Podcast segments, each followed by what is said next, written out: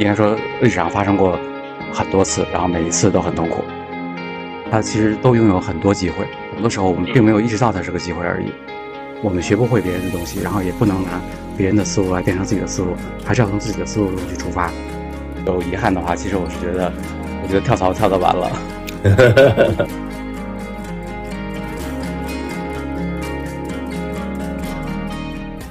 大家好，这是老范聊创业的第一期节目啊，我是高瞻资本的创始人老范。来到我们节目的客人是三十六氪的 CEO 冯大刚大老师，打个招呼。大家好，大家好，啊，老范，好久不见。大刚是我的老朋友了啊，这两年呢，看着他这个成功转型，做成的一些我们觉得非常困难啊，甚至很多人觉得不可能的事情，让我非常非常的佩服啊。那我们这个节目呢，叫老范聊创业。三十六氪呢，它既是国内非常有名的创业媒体和服务机构，同时啊，他们自己也是一个优秀的创业公司啊。所以呢，这个节目的第一期，我就邀请了冯大刚来做客，非常荣幸啊。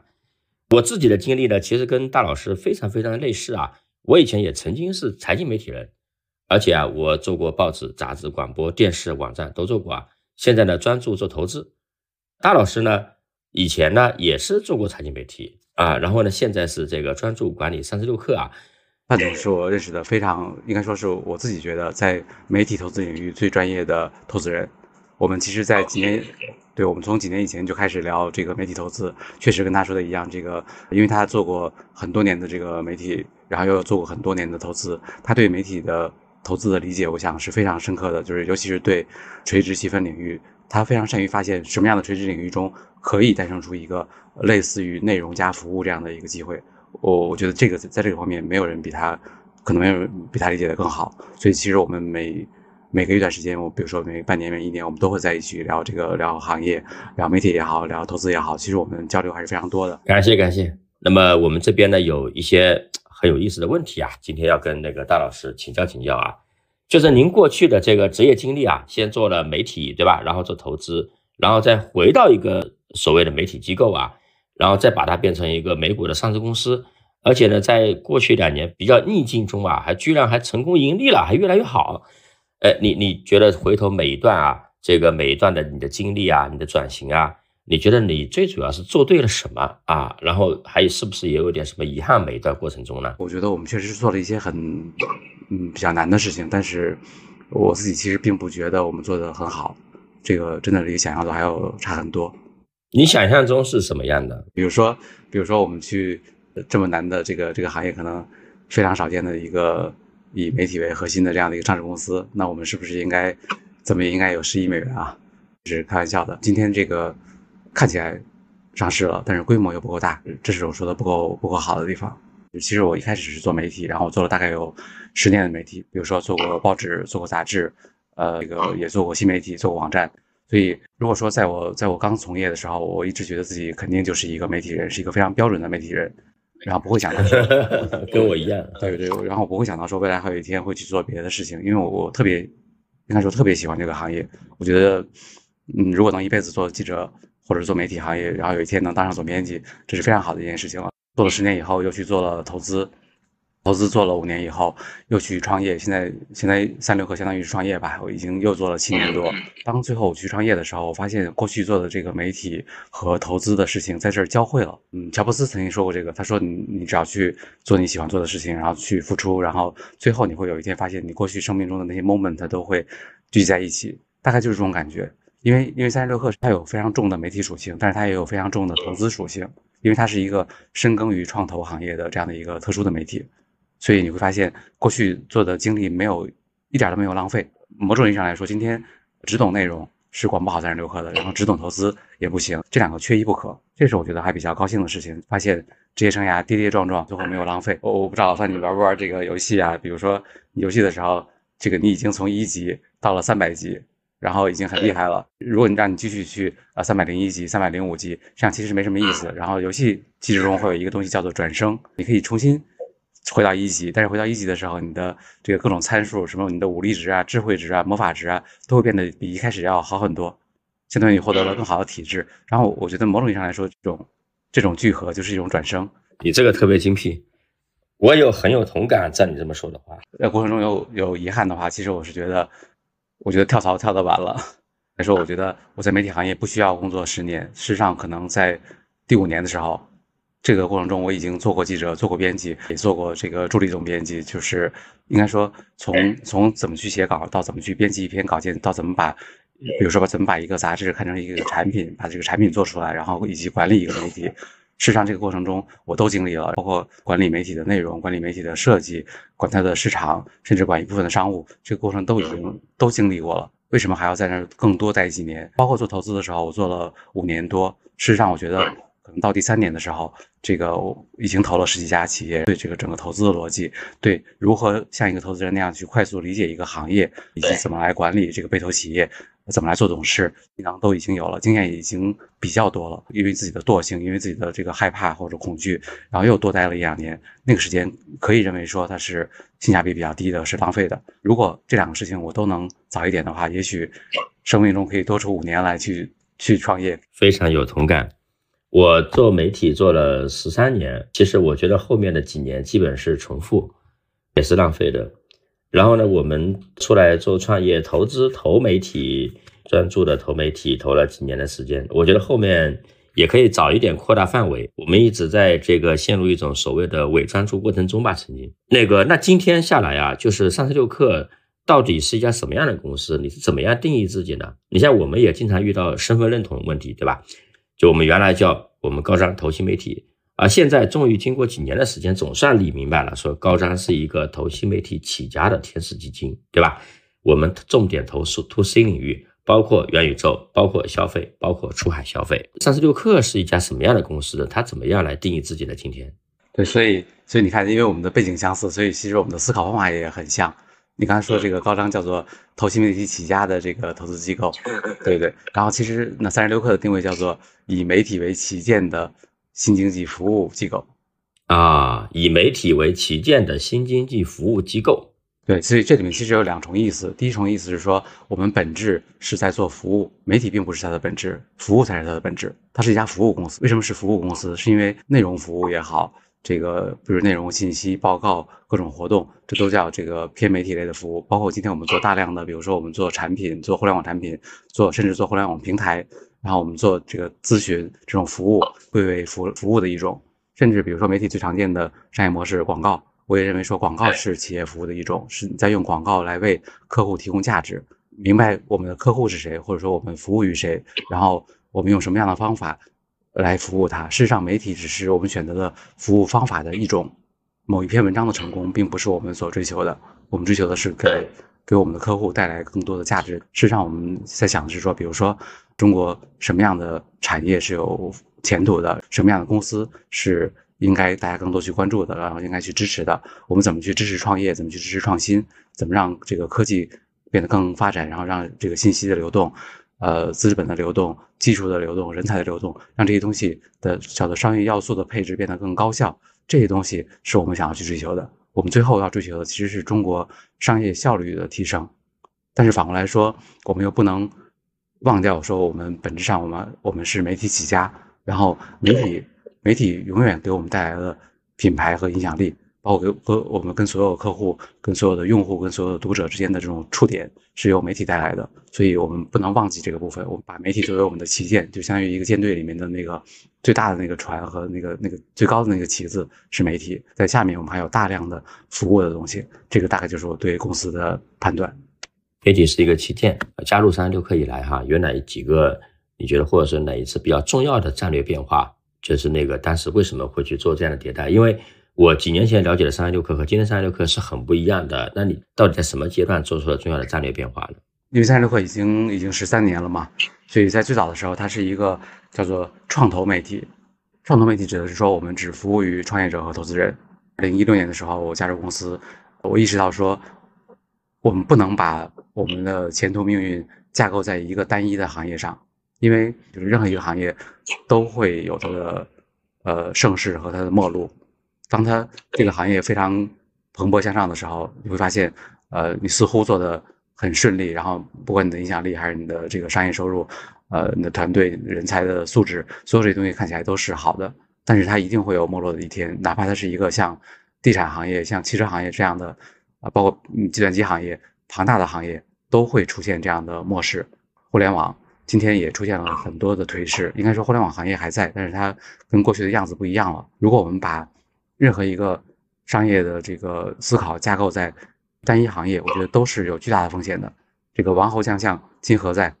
不能去架构在单一的创投行业。虽然创投行业今天依然方兴未艾，依然还挺还还不错，但是我们要做的是一个永远不会跑掉的这样的一个品牌。如果看媒体的话，什么样的东西活得最久？其实我们今天能看到的，比如说《华尔街日报》，比如说《纽约时报》，就是一百年这个品牌都还在，把自己的地基打在了一个非常坚实的、非常广泛的基础上。这个广泛其实就是泛商业、泛金融。因为商业永远不会倒，不管是产业如何变，永远有中国五百强，永远有世界五百强。比如说，你要做一个报道于世界五百强的媒体，那么当然你永远都有可报的东西。可能今天是能源，明天是互联网，后天是消费品，什么都可以。这个你的媒体永远都在，你的服务机构永远都在。所以这是我们说为什么要去把它从一个单一的东西变成一个泛化的泛商业的东西。那在这过程中，当然要去随着这个定位的转变，要去做很多很多的这个变化。只报道创业投资，那你当然就应该报道大公司，包括这个海外的跨国公司，各式各样的，包括传统企业的大公司，这些公司都要去报道。内容报道对象要发生一个很大的变化，这是很重要的变化点之一。那第二点就是，第二点就是我们的形式也要发生变化。我自己有一个观察，比如说啊，在中国做财经类的媒体，事实上是没有。最高的发行量，发行量其实就跟今天的这个关注度是类似的逻辑，发行量是没有超过四十万份的。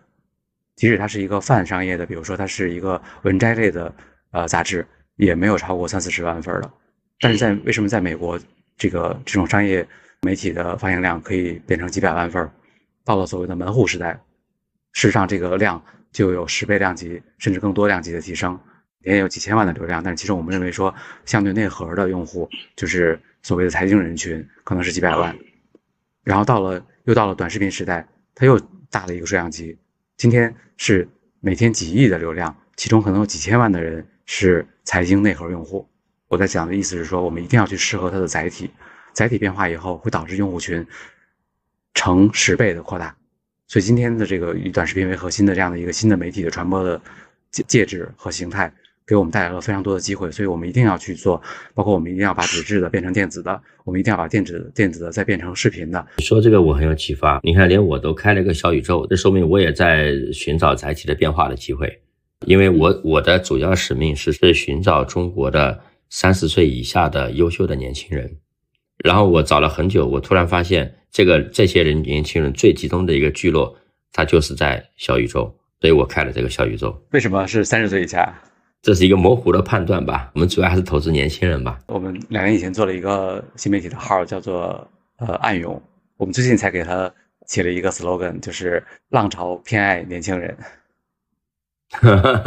好吧，异曲同工。在我来三十六氪的时候，三十六氪是一个以北上广深为核心的这样的一个媒体。今天新经济已经不止在北上广深了，其实你去成都、你去武汉以及更小的城市，事实上。大家都在谈新经济，然后大家也都都在用新经济的模式去做事儿。那这个时候，其实三六氪当然应该把它的触角去触及到更多的区域，包括今天我们大概在十几个省有我们的分公司，我们在各个省里面去跟当地的合作伙伴一起来做新经济的这个，包括政府服务，包括这个企业服务。第二，我们也在做越来越多的海外站。今天我们在中国以外的五个国家有我们的海外站，一方面把海外的。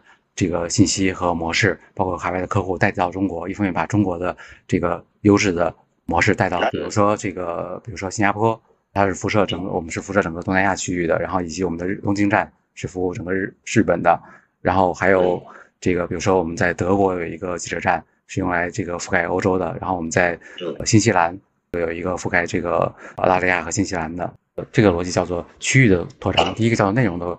内容的扩张和增长，第二个叫区域的扩张和增长，第三点呢就是我们还有产品方面的扩展，比比如说我们做这种阅读型的工具，比如叫领克，比如说我们去做企业服务类的，我们叫祈福祈福点评网，这些东西都不是传统媒体会去做的，因为它极其接近，或者说它就是一个互联网的产品和互联网的平台，我们希望它是一个机器来用机器来服务，用平台用智能来服务我们的客户的方法。我总结一下，其实大概就是从内容到区域，然后到产品，呃，嗯，所以所以你看到的变化基本上都是依托于这几个维度，我们去去扩张的结果。但是从一个战略上的一个变化到落地啊是很难的。那么你有没有这样的案例啊？哪个阶段的，比如说哪一些战略的落地过程中，其实会比较痛苦，然后怎么样才成功的？其实我觉得落地不是最难的，呃，对我来说决策其实是最难的，就到底做什么不做什么，然后以及啊坚持什么还是放弃什么，这个东西可能会更痛苦。我我记得我看过一句话叫做要坚持应该坚持的，放弃应该放弃的。但是，但是他没有告诉你，就是这句智慧的话，没有没有告诉你什么应该坚持，什么应该放弃。然后，那那我自己最痛苦的事情，我我觉得是两件事吧。一个是跟人有关的，尤其是比如说一个高管，这高管曾经做过很多的贡献，我们的关系也很好，但是他现在又觉得不适合。那这个过程其实是往往要花很长的时间，要去反复去想，然后当然一定会去试图让他去提高，但是。那最后如果提高不了的话，那怎么来去跟跟这样一个很亲密的伙伴说，确实今天可能嗯不太适合公司了，请他离开也好，还是给他安排一个什么样的？我觉得这个其实是很痛苦的一个事情。嗯，应该说历史上发生过很多次，然后每一次都很痛苦。另外一个我觉得很痛苦的事情，其实是战略的选择，可能想了很久，然后也反复跟所有的朋友探讨过，然后跟看了更很多很多的数据，也去做了大量的调研，觉得这个事情可以做。但是做做了以后，他又还暂时还没有成功。那一年没有成功，第一年亏损了，然后，然后第二年继续努力，然后第二年做的又不好，痛苦、纠结、焦虑，然后还做不做第三年？因为你觉，因为你始终觉得这个判断好像是没错的。这个判断如果是没错的话，为什么它就是做不出来呢？是我们的执行有问题，还是？还是市场这个偶然因素，这东西其实特别复杂。这时候坚持不坚持？如果坚持的话，那就是又一年可能性的亏损；如果你不坚持的话，过去的付出也都都浪费了。所以这个事情其实是很痛苦的。怎么来坚持？嗯，觉得有没有哪个决定是让你觉得比较后怕的？因为我我历史上我也有过几次这样的事儿，就是你啊，幸亏当时这么判断了，如果没这么判断，其实今天就很被动，很被动。其实很多事情都是这样的。包括到现在，我们也不知道我们当时做的决定是对的还是错的，因为时间还不够多。呃，比如短视频，如果我们在两三年以前没有做这样的一个我们叫视频化转型，那今天我们就不会有这个丰富的短视频的矩阵。其实这个部分今天已经不管是影响力方面，还是给我们带来新的用户方面，还是甚至商业收入方面，对，都都是很关键的一个布局。如果我们几年以前没有去在那个时间点去做这件事情的话，那有可能就完了。另外一点，我我想说的，其实还是跟人有关。如果我们，比如说我们现在的呃一些高管，如果当时我没有啊顶住压力，然后这个用比较高的、比较好的福利水平吸引他们过来，那今天我们有很多业务都做不了。所以我觉得这个也是后怕的一个事情。就在关键的什么时候做投资？对，对关键的业务和对关键的人的呃坚持，我觉得现在看是对的。然后，如果当时没有这个业务，没有这个团队，那当然什么都没有。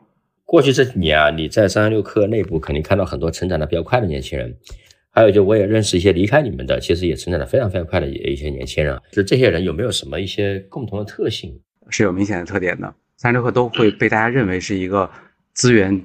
特别强的这样的一个机构，大家都觉得说我们好像谁都认识，不管他是一个投资人，是一个创业者，是一个特别大公司的 CEO，还是一个什么政府领导，好像我们都认识。看起来真的这个资源机会满天飞，但是并不是每一个人都擅长于把资源转化成产品和服务。我我自己发明了一个词，大概就是叫做资源执行转化率。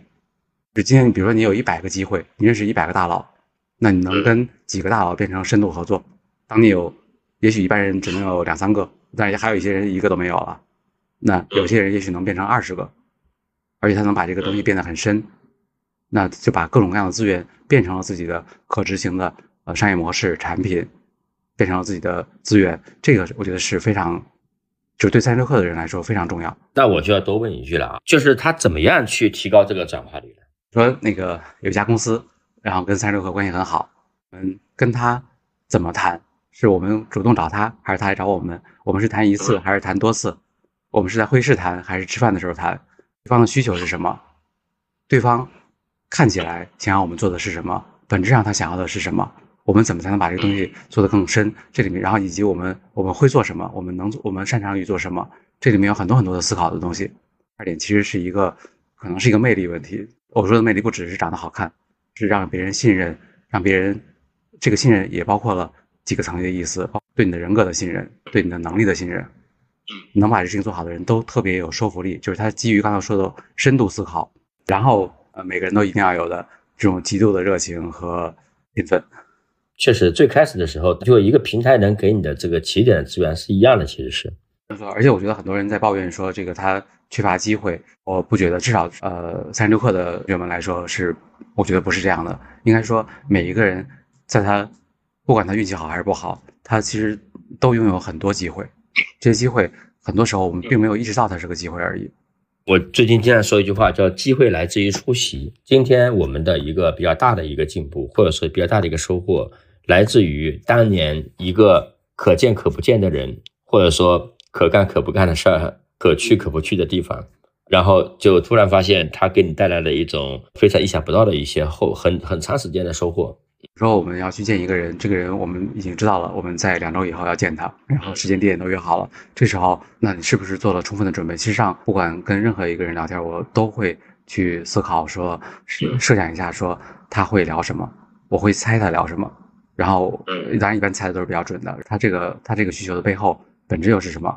见一个外面的客人，第一次见，我可能要出大量的文章，可能还要去了解他的朋友们怎么看。很多时候看起来是反应快。看起来是这个话接的很快，其实都是深度思考。哎，那我再请教一下你啊，因为我每次见你都感觉你的时间特别特别的前后时间排的特别的满啊。平时怎么分配你的时间的？因为三六氪和一般的企业还不一样，就你的触点特别特别多，多多少少算认识你的人算很多很多，我觉得是不计其数吧，对吧？会有非常非常多的人，其实他不一定有啥事儿，对吧？过来说，哎，我要拜访一下你，没有办法去问别人说。你有没有实际有价值的事来找我，对吧？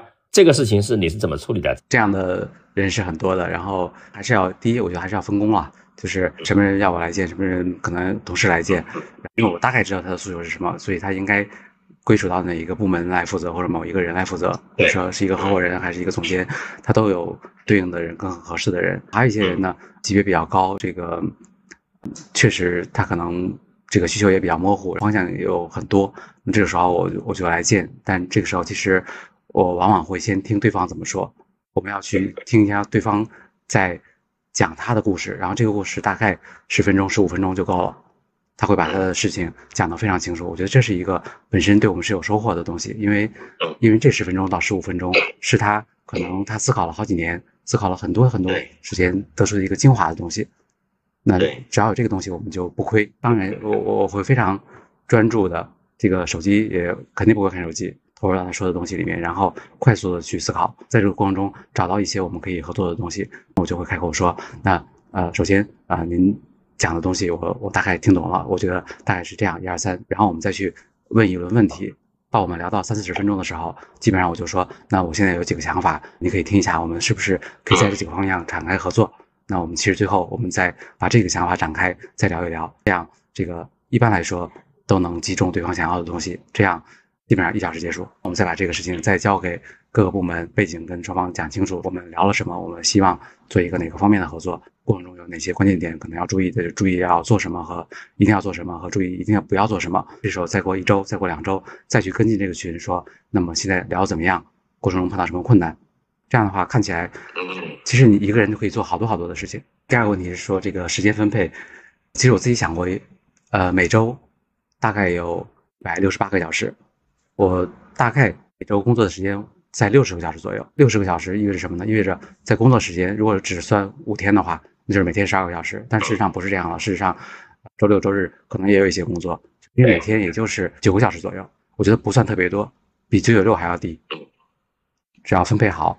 其实你做每件事情都有充裕的时间，不要把自己变成一个特别疲于奔命的状态，那个时候不是一个创造产生的好的状态。我我还比较好奇的，就是说你所谓的留下思考的时间，你是你的思考的方法是什么？有三种类型的思考吧。第一种是常年的思考，这个思考指的是未来五年要做什么，这个事情往往都是一年才更新一次，然后或者两年才更新一次，但是我会想。比如未来五年甚至更长的时间，公司想要什么，然后我自己想要什么，什么东西是符合公司最大的利益的，这个事情或者说这个社会的趋势是什么，行业的趋势是什么，这个趋势是不是发生了变化？然后这个思考是一个模糊的方向性的东西，频率比较低的，但是它是比较深入的一个思考。这个，但这个东西其实不难。其实你看看文章，看公众号，看三十六课的文章，然后跟朋友聊天，或者几乎我觉得多数人的对对这个事情的判断都没有大问题，只不过多数人没有把它变成一个，嗯。指导自己做的事的一个方针而已，就是他很多人就停留在吐槽抱怨，然后这事情过去了。但其实很多趋势真的没有那么难，那个趋势很明显啊，专精特新、硬科技这些东西都是确定无疑的未来啊。比如说汽车，那一定是新能源啊，这些东西就是这个层面的东西并不难。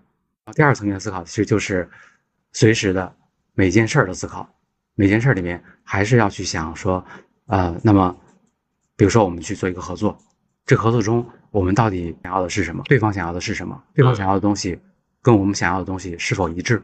一致的东西是什么？不一致的东西又是什么？去用什么样的方法去合作会是更好的？那这种思考，我往往都会，我自己的习惯是，我会想一个最好的模式。比如说，这次合作我想要的是利润，呃，可能下一次合作我想要的是收入，再有一次我可能想要的是品牌。每次都想好你自己想要的最好的情况是什么？如果我们想要达到最好的这样的一个结果，我们应该做哪些的努力？我们的路径应该是什么？第二好的方案是什么？第三好的方案是什么？一般我就会只想三个方案，然后我会按照第一个方案去去全力以赴的去努力。如果碰到困难确实无法解决，我再想第二个，然后用第三个来收尾。如果第三个也做不了，那这个事情就做就是做不了。然后第三个层面其实就是它不是一个有意的思考，就是因为当你想一个事情想的比较多的时候，你看到什么东西都会有启发，沉浸在里面。所以，那你看一个无聊的是一个小说，是一个。故事类的都会在从中能找到一些东西，而这个东西它跟你长期思考结合在一起的时候，可能就会瞬间有一个启发。但是我也比较看重这个思考，这三种思考决定了我们的大量的事情，所以好多时候看起来是立刻就说出了我们的方案，立刻说出了我们想要的东西，其实背后都是思考的结果。因为我记得我们有一次开全员大会，然后我还跟所有的同学说说不要拿你的几分钟的思考去跟别人几年的思考去比。我我刚刚想到一个我认识的一个大佬吧，我问他这个问题，我说如何你能够把时间花在有价值的事情和有价值的人身上？对，第一步要做的事情就是让没有价值的人根本见不到你，就是说要抛弃无效的事情，那个事情最好不要去思考。大老师，你也是一个创业公司的创始人哈，但是你已经走完一个闭环了，某种程度来说啊，今天有很多比较早期的公司的创始人。你对他们这个阶段啊，有什么样的一些建议呢？创业者、创始人不要骗自己，或者说不要被一些外在的东西迷惑，比如说投资人的迷惑。投资人跟你说，呃，你要去，比如说做大规模，这个盈利不重要，然后我们三年、我们五年要上市，呃，就类似这样的东西，其实诱惑是很多的。然后，但是如果你自己。相信，当然你可以去做。如果你自己觉得这个跟你自己想要的东西是相悖的，比如说你就是觉得说我每年都要盈利，那盈利我才安心，那就不要被别人的话裹挟，然后最后把它变成了自己的想法，好像说我原来这个世界的玩法是这样的，我们学不会别人的东西，然后也不能拿别人的思路来变成自己的思路，还是要从自己的思路中去出发，把所有的别人说的话都变成自己的思考框架中的一部分。那你想自己想追求什么东西？不可能听别人的，只能只能自己来想。不要骗自己，蛮难的。对，职场中呢也是这样的。是，今天你去跟别人讲一个故事，然后这个故事是你的投行飞，然后帮你整整理的一个故事。但这个故事是不是它就一定是真实的？但是我并不是说它是虚假的，而是这里面有很多的逻辑。